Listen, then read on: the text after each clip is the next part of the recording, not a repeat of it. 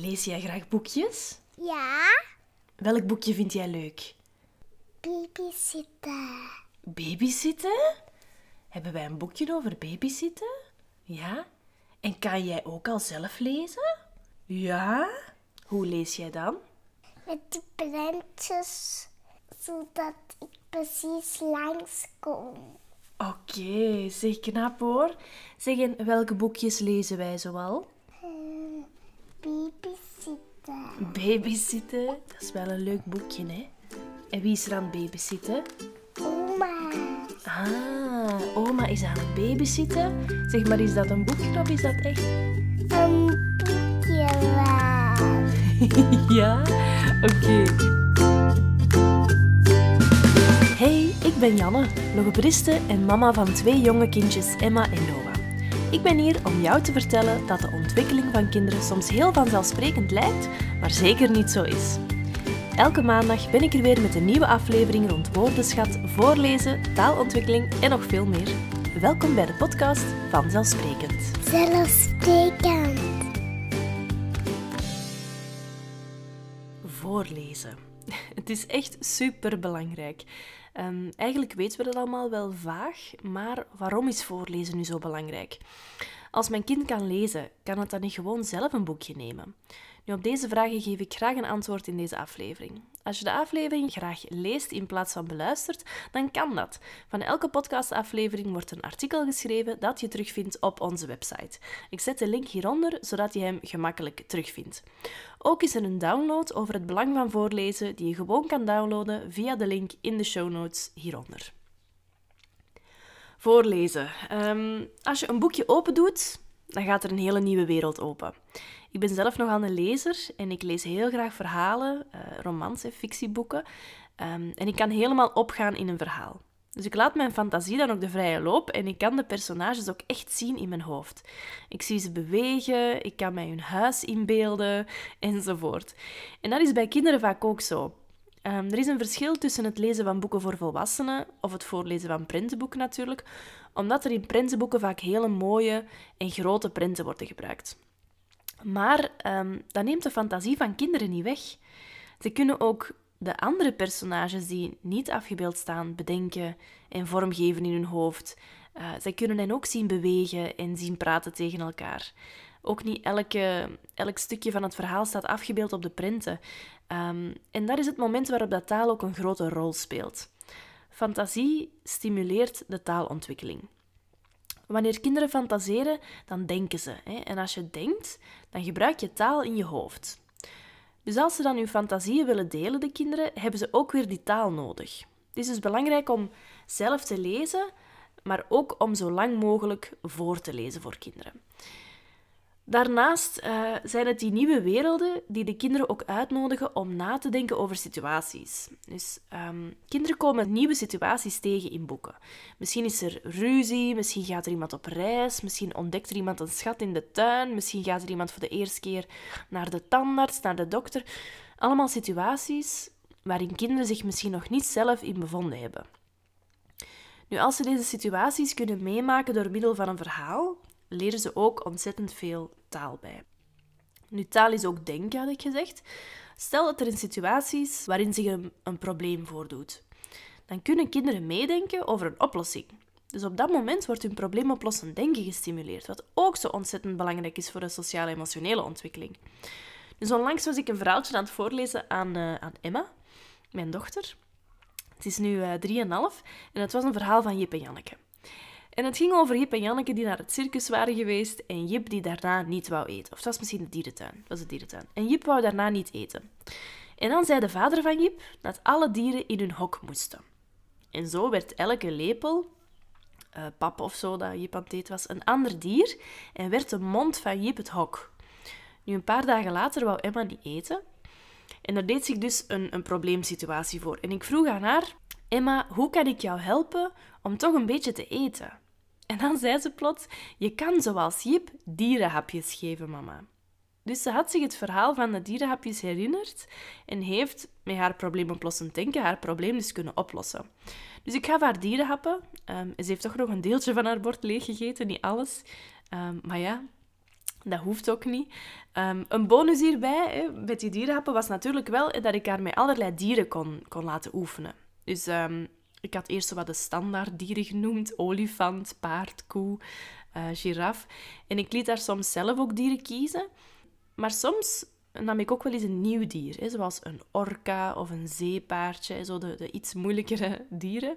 Ehm, en soms vroeg Emma mij om een foto te laten zien en, en dan leerden wij weer heel wat taal bij, want dan, dan kenden ze een bepaald diertje niet en dan um, zagen we hoe het eruit zag en wat het, uh, waar het leefde, of het kon vliegen of kon zwemmen. Dus dat was wel heel leuk. Um, dat ze zo op die manier wel wat taal had bijgeleerd. En, uh, en heel leuk dat ze, dat ze op dat idee van die dierenhapjes kwam, hè, vanuit het verhaal dat ik had voorgelezen. Nu, als je aan het voorlezen bent, dan kan je het probleemoplossend denken ook wel extra gaan stimuleren. Je kan tijdens het voorlezen bijvoorbeeld vragen stellen als... Wat zou hij nu moeten doen? Of hoe zou ze dit kunnen oplossen?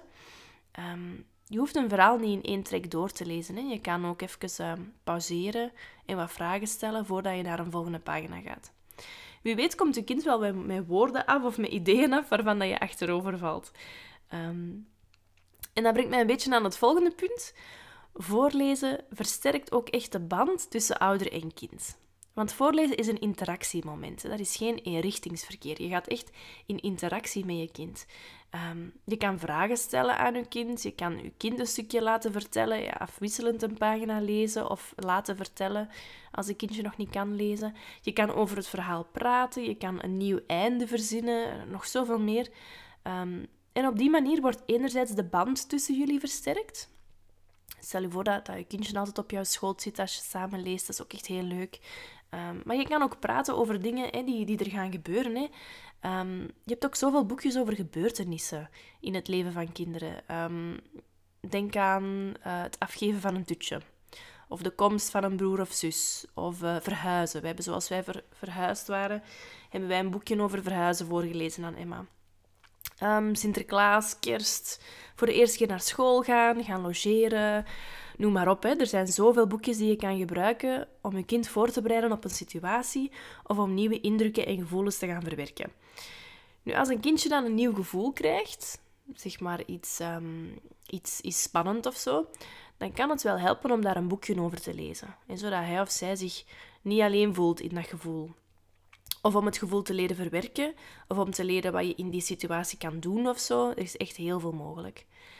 Um, volgend ding, naast deze, deze voorgaande dingen, is er ook het, het luisteren- en concentratievermogen van kinderen. We zien dat kinderen die worden voorgelezen, uh, hun luistervermogen ook heel goed kunnen ontwikkelen. Um, en ook hun concentratievermogen goed leren ontwikkelen. Nu, natuurlijk moet je geen heel lang printenboek voorlezen aan zo'n hyperactieve peuter zoals ik er eentje heb thuis. Um, Noah is echt geen jongen die, die lang stil blijft zitten.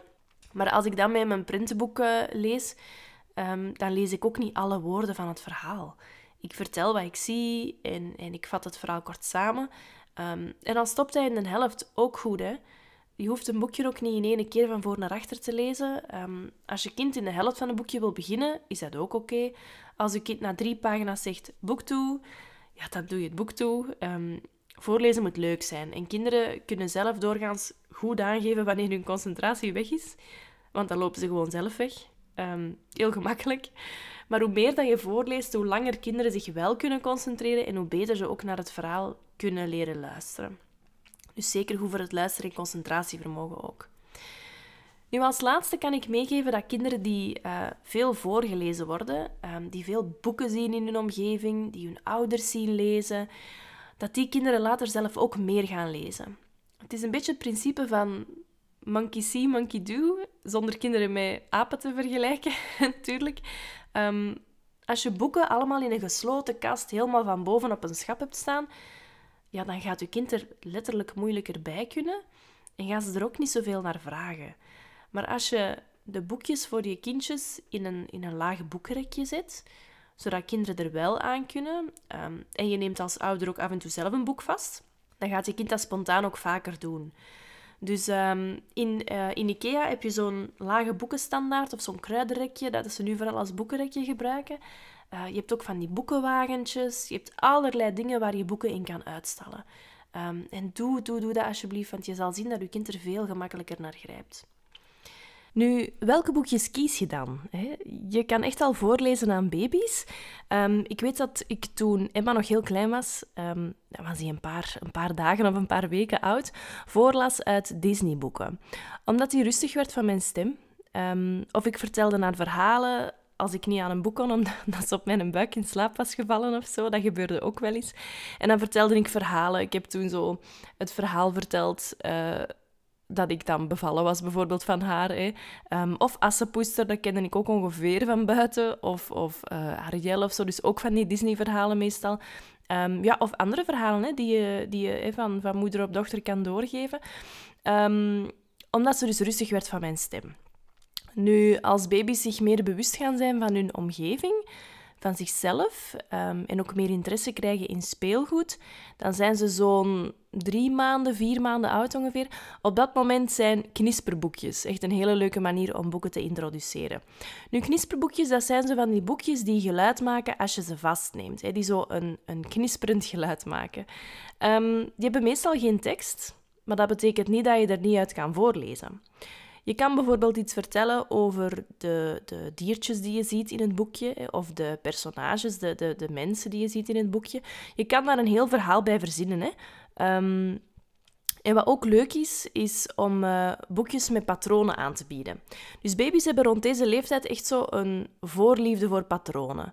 Denk dan aan ruitjes, strepen, zwart-wit tekeningen, van die dingen. Um, en zo vind je ook heel wat boekjes.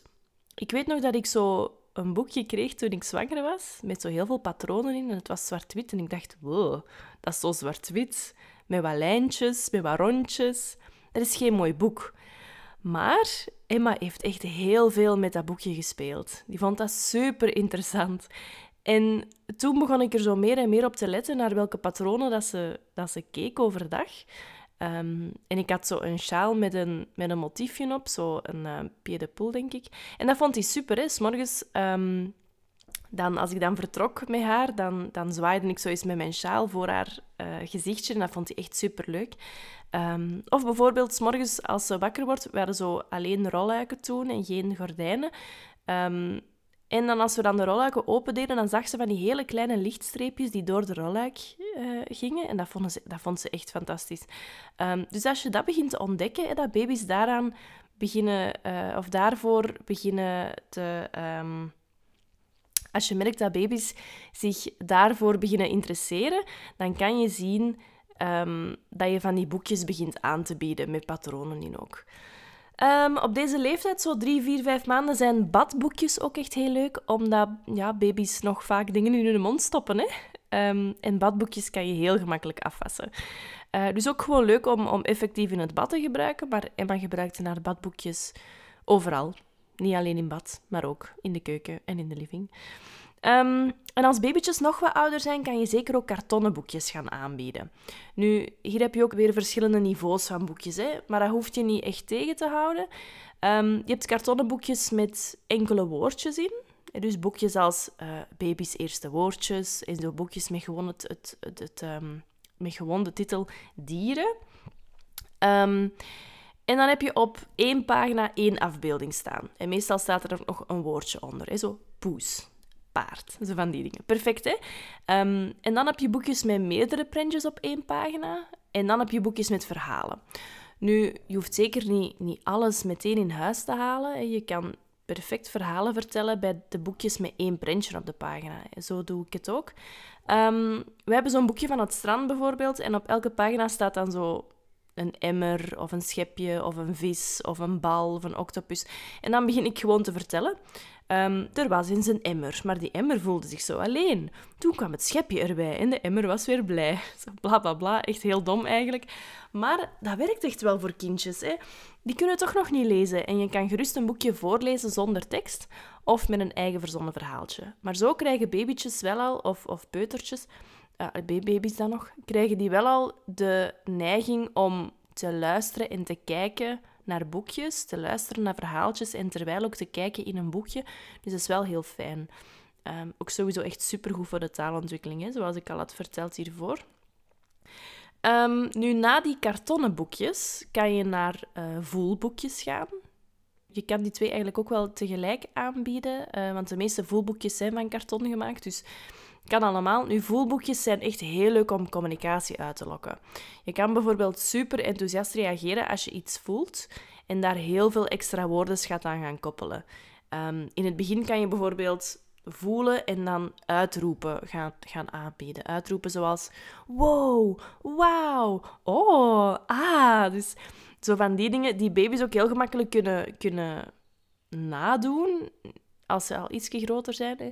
Ehm, maar uh, als ze dan nog wat groter zijn, kan je ook die structuren en die kleuren gaan beschrijven. Zoals bijvoorbeeld, dit is zacht en dit is hard, dit is ruw. Oh, geel, zo mooi, blauw. Dus dan kan je echt heel veel woordenschat gaan, uh, gaan aanbieden en ook echt communicatie gaan uitlokken. Doordat baby's, als jij um, heel enthousiast bent, dat baby's dat wel heel leuk vinden ook. Hè. Um, daarom praten wij ook zo vaak met drie toonhoogten hoger dan anders. Als we boven een babytje hangen, dan gaan we altijd onze, onze ogen heel groot maken en, onze mond, en ons mondbeeld ook heel groot maken.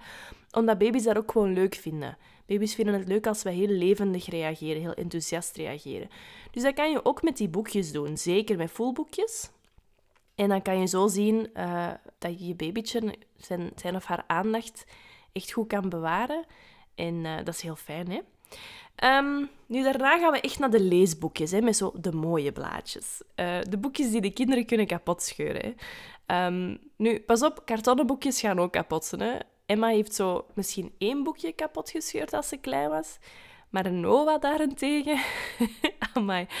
Al onze kartonnen boekjes hebben nu scheuren, papiertjes dat er zo afgaan, luikjes dat er afgaan. Zelfs gewoon kartonnen boeken in twee gescheurd. Noah is echt zo machine. Echt een brutus. Um, maar ja, heel veel boekjes zijn ook tweedehands. En, en diegenen die we dan nog over hebben, die nog min of meer heel zijn, die kunnen we dan weer doorgeven aan de volgende brute peuter. Dus koop zeker niet alles nieuw. Hè. Dan, dan is het ook niet erg als er iets kapot gaat. Um, maar ja, dus leesboekjes. Um, je hebt ontzettend veel mooie prentenboeken. En wat ik zo leuk vind aan prentenboeken, is dat je ze in alle thema's hebt. Dus je hebt ze in de standaard thema's, zoals um, de boerderij, de zee, de dierentuin, de, de seizoenen, de lente, de zomer. Maar je hebt ook hele mooie boekjes om kindjes voor te bereiden op nieuwe fases.